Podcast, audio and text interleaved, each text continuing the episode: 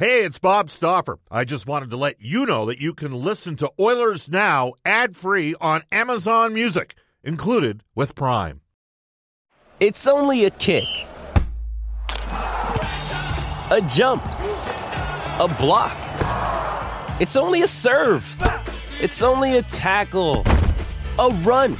It's only for the fans. After all, it's only pressure. You got this.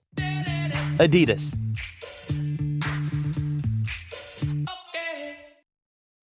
When you need mealtime inspiration, it's worth shopping Kroger, where you'll find over 30,000 mouthwatering choices that excite your inner foodie. And no matter what tasty choice you make, you'll enjoy our everyday low prices, plus extra ways to save, like digital coupons worth over $600 each week. You can also save up to $1 off per gallon at the pump with fuel points. More savings and more inspiring flavors make shopping Kroger worth it every time. Kroger, fresh for everyone. Fuel restrictions apply. Oilers Now with Bob Stauffer. Weekdays at noon on Oilers Radio, 630 CHED. Yeah, the Oilers had better get a little urgent. Now, you don't have any time left. You don't have any time. Game six tomorrow night, 8 o'clock puck drop, 630 CHED. You know where we'll be. It's 1236 in Edmonton. Brendan Escott, Cody Jansen here on the Wednesday edition of Oilers Now, where some guests receive gift certificates to Ruth's Chris Steakhouse. Whether you're celebrating a special moment or simply savoring a night on the town, every meal is an occasion at Ruth's Chris Steakhouse. Lots of discussion on the, the many things that seem to be ailing Edmonton right now with our next guest. I'm going to start at the end of the last game. Joining us uh, from the NHL Network for Cadian Custom Built Homes. Uh, check out the Cadian Show Home, the Juliet in Sherwood Park Golf Estates. More information at uh, CadianCustomHomes.com. It is Brian Lawton on the River Cree Resort Casino Hotline. Brian, you got Brendan here. How's it going today? Going fantastic, Brendan. How are you? Excellent. Appreciate you joining as always. And, and as mentioned, let's let's start with the brief overtime frame last night, Brian. I didn't really get to this in the uh, opening monologue, but I was quite taken back to see the amount of momentum that Edmonton had generated as that third period was winding down and how none of it carried over after that intermission. And I just would like your take on on I guess what I would deem a pretty flat overtime start, and they didn't even really get to, to counterpunch, so to speak. Uh, my take was I was very taken aback by the starting lines for Edmonton, to be honest with you. Uh, they came out, they've got McDavid and Draisaitl lined up who don't normally play together. And I just think it's the wrong message for overtime to your team you've got to be patient at times and let the game come to you. They had all the momentum in the world, but it's like they pushed all their chips in and said, we're going to win this in the first minute or we're going to lose it. And guess what? They lost it. So I was taken aback by the, the start in terms of the players they started with, particularly when you have last change. And secondly, with the message it sends to the rest of your team. All you other guys take a seat. Our two superstars are going to win it. And as you know, you still need everybody. I know Leon and Connor keyed the comeback last night for the Oilers. I watched every minute of that game. But there are some really concerning trends going on right now for the Edmonton Oilers. I'd love to hear the one thing I love about doing this show, and I love Edmonton for, is the fans are so knowledgeable. So, Brendan, let me ask one question. Tell me what the consensus is there, and then I'll tell you guys exactly what I think some of the problems are for Edmonton. Well, it uh, it seems to me that the, the starts to the game look absolutely uninspired, which is strange for a group that was in such a groove coming down the stretch of the regular season. A lot of people commenting that it, it, it's not like a disinterested look, but where has the heart gone in these games? So that's one thing, and then the weak links being the weak links. You're you're seeing. Um, you know, some of the winger depth get exposed, Brian, when when players are trying to get the puck out and they, and they can't. And you've got uh, the pairing of Keith and Bouchard playing a lot of minutes, and a lot of people are noticing the mistakes that are getting made by that defense pair. So there's just a couple of the narratives that uh, that are coming across 780 496 0063. I agree with all of that, and there's no doubt you want to have a great start, but you can't take an inordinate amount of risk. And to me, that's what Edmonton is doing. You don't have to win the game. The mindset is just a little bit off. Even though you're playing LA and you think if the game goes 5 4, that's great for us. We definitely win. Well, there's just a little bit of immaturity and impatience in their game, and it's showing. Now, LA is not half as good as Edmonton, in my opinion. The 1 3 1 can elevate an average group to pretty good. But it's not really the 1 3 1 that's killing Edmonton. I actually think they're doing a good job against that. What's hurting the Oilers is the work ethic that LA is playing with and the specific tactics they're using. On their forecheck, when a puck turns over, if you go back and look at the tape last night, you'll find four or five instances, even as low as the top of the circles, all the way through the neutral zone, where LA players are catching Edmonton players, lifting sticks and transitioning back the other way. It's been problematic. A few goals were scored off of that last night. So that's what I've been impressed with LA is their ability. I call it their you could call it their track game, you can call it their back pressure game. There's many different things. You play on different teams, you hear different terminology, but at the end of the day, the back pressure that LA is playing with is significantly better than Edmonton. And what does that mean, back pressure? It means recognition on a turnover of getting back above the puck. The first one, so your F1 back is hunting the puck like crazy. This is what I see when I watch the game on LA. I say, my goodness, that is fantastic. The other two players working just as hard to get back above the puck. So that Edmonton, who's very good on the rush, but doesn't have a great cycle game, even if you don't get that turnover, you're back in a good position and you're in place to transition right back down the gut against Edmonton. And that's the whole game for me. Uh, the superstars were the superstars last night for Edmonton, and they didn't win. There are some issues that Jay Woodcroft has to address, uh, but I'd start with the mindset that we have to be prepared to win one nothing if that's what it takes. And right now, the Oilers do not look like a team that has that mindset to me. So, for those as we chat with Brian Lawton from the NHL Network, there's there's certainly those out there that are suggesting that Jay Woodcroft has been losing the coaching battle in this series, and it sounds to me like the strategy, Brian, you're saying is is in place in order for them to get through this one three one and and the bogged down neutral zone and that sort of stuff. But maybe the execution of the strategy isn't quite up to par. I don't think they're work, work, they're matching LA's work ethic. I don't think strategically they recognize what's happening on turnovers. LA is absolutely recognizing them as quick as they can and get going. Edmonton is not recognizing you're going to get back pressure. LA doesn't really have any cycle game either, just for the record, but they're getting a lot of odd man rushes because of the way they're tracking the puck, because of their tenacity, and because, quite frankly, when Edmonton goes, it's it's a jailbreak for everybody, and they're getting caught out of position quite a bit. That's just a mindset from your head coach. But what it does when you play that way is it takes away the middle of the ice. It reduces the amount of risk you're taking. It reduces the amount of opportunity that Edmonton has. It's really no more complicated than that. And the best way to beat that is to show your players what's going on. There's times when you want to absolutely beat the Kings up ice, and there's other times when you can go east-west. Because when when LA's in their one-three-one, I actually think Edmonton's doing a nice job of entering the zone still and breaking that down. You're not going to get those clean breaks because if LA played any deeper, they'd be in the parking lot. so you have to recognize that. You know, and you have to be patient. You you have to understand that you're not going to score or get a great scoring opportunity every shift. That's okay. So the, a few adjustments, and I think Edmonton will be fine. Um, I do think that LA is doing a good job of pressuring on the forecheck, though, forcing uh, Mike Smith to come up the wall a little more when he is touching it. And they're really just pressuring their F1 on that forecheck, and both their wingers are taking away the boards. Is it feel- Edmonton's not a break up the middle team that often.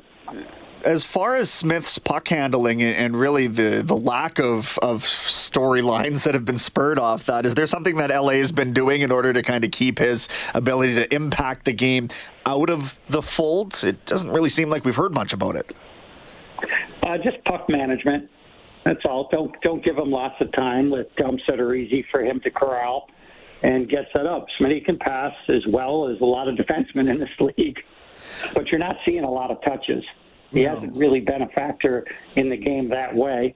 Obviously, he had a tough break in, in game one, and that hurt his confidence just a little bit, but not much. It's not bad. It's it's a lack of opportunity because the way LA is is playing. Right. They're very well prepared for this series, but their D uh, you know, if Edmonton fans are not thrilled right now with their D, the Edmonton D is still twice as good as LA. They're just playing within themselves, very structured, very patient. Uh, Todd's done a good job of convincing him we'll never beat these guys in a track meet. And he's right. They won't unless the team plays really impatient like last night. Because I do think it was just a little bit of immaturity as to why they lost that game. When you come down from two goals uh, down in the last 10 minutes, you have so much momentum on your side. You don't have to expend it in the first minute of overtime, though. And that was a critical mistake, in my opinion. Chatting with Brian Lawton from the NHL Network. It's Brendan Escott with you today on Oilers Now. Um, before I move on, because the Oilers defense looks, Brian, like it's going to get a little bit thinner after this afternoon. Um, but yeah. let's put a bow on this Smith conversation because I think that the goaltending battle is it's been a lot better than expected. There's certainly some texts coming in saying that there was a couple goals that Smith could have or should have had, and I think that opinion's always going to be out there. But realistically, he's been dueling Jonathan Quick just fine. I've been really impressed with Jonathan Quick and, and, his ability to sort of resurrect the similar style of play and, and airtightness that he had when they were going on those cup runs a decade ago. He has had, you know, his numbers weren't great last night, but he found a way to get the win. He made the saves when he needed to. Uh, he instills a lot of confidence in their group because of his past history. And I'm frankly a little shocked. He's been able to summon another level, uh, and maybe he's relying heavily on his experience. It's like uh, what's a baseball movie with For the Love of the Game? He's like Billy Chapel.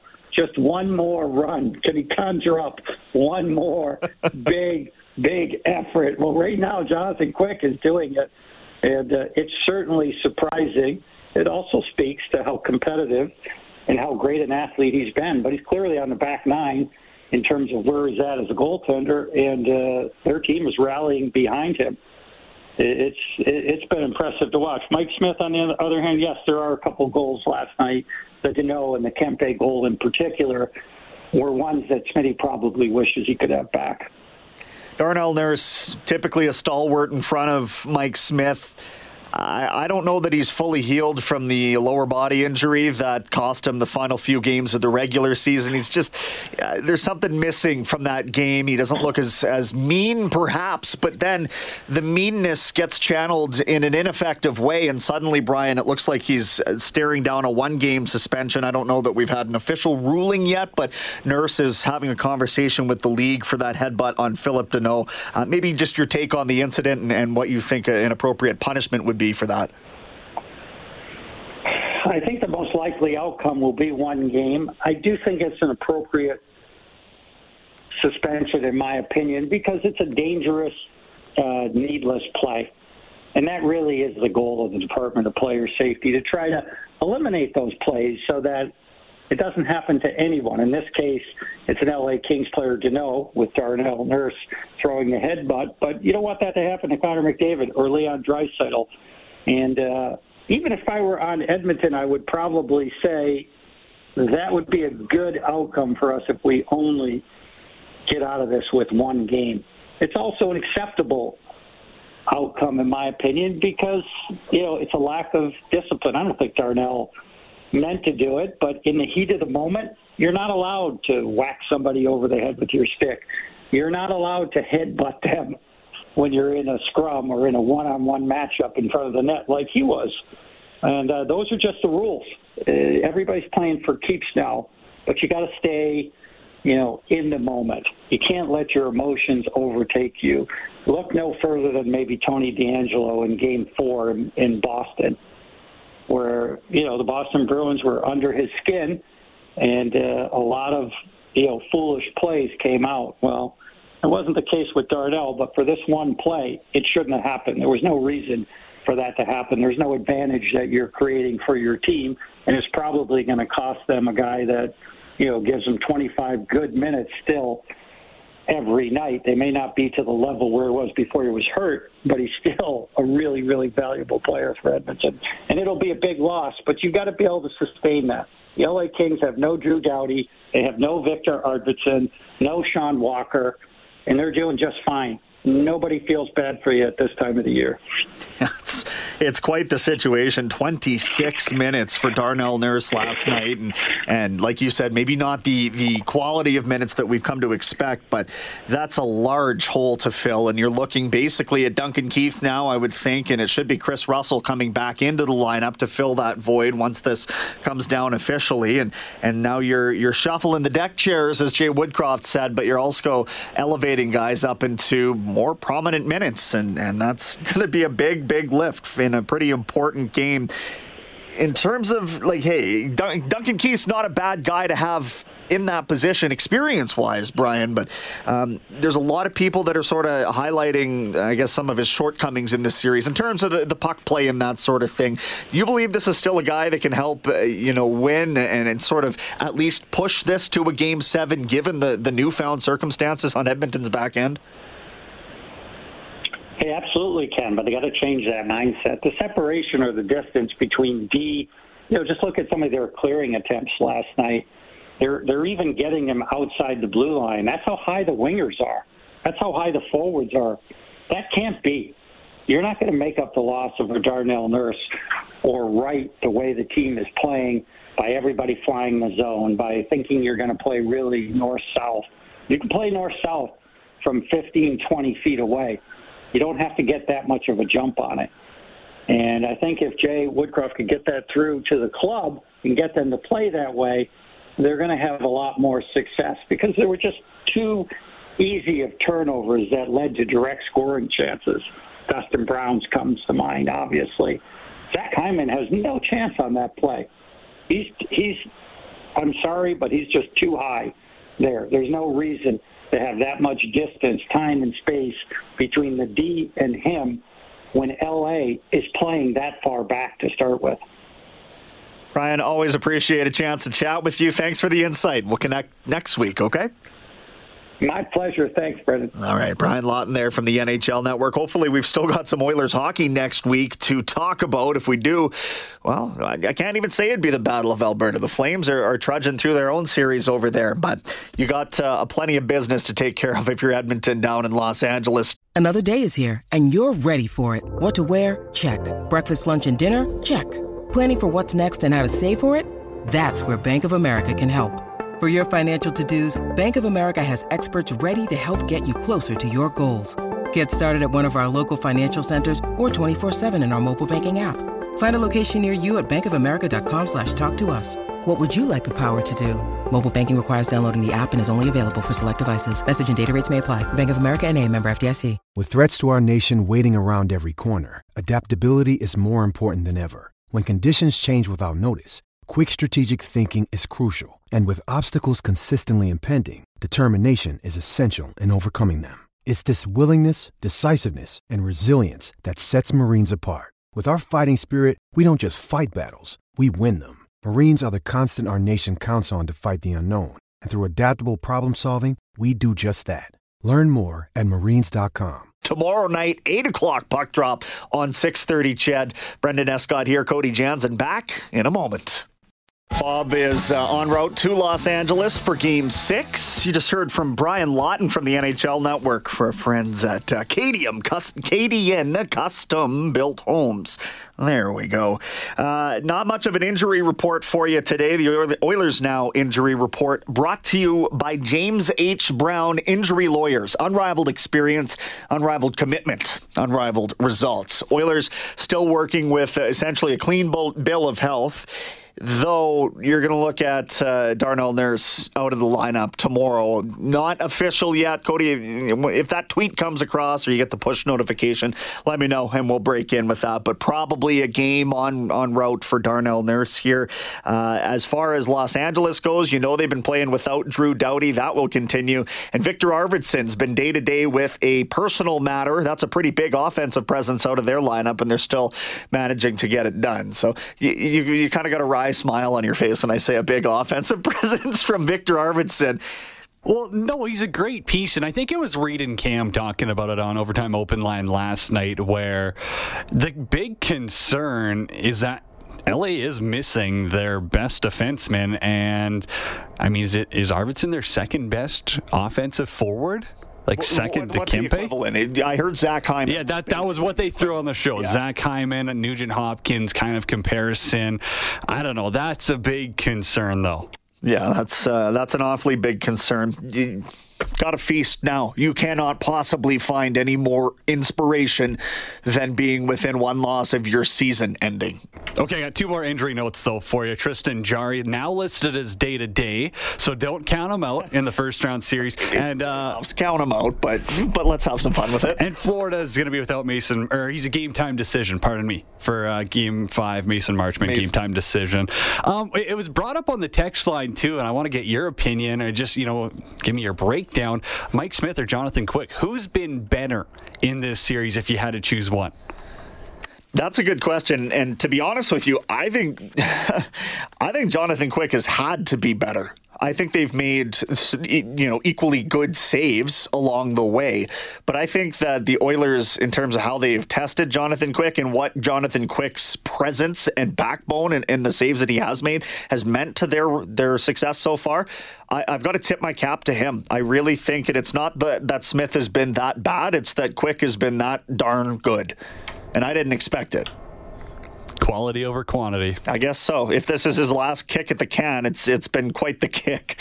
Uh, hey, that's my thoughts. We'll get more from David Staples, Cam Moon coming up, and so is uh, John Shannon, our NHL insider, after a global news weather traffic update with Eileen Bell. Oilers Now with Bob Stauffer. Weekdays at noon on Oilers Radio, 630 CHED.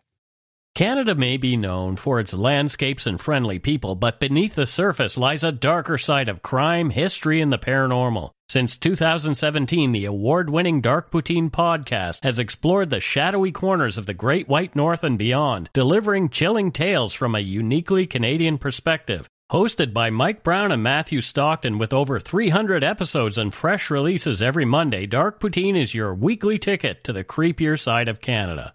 Listen to Dark Poutine on Apple, Spotify, Amazon Music, or wherever you get your podcasts.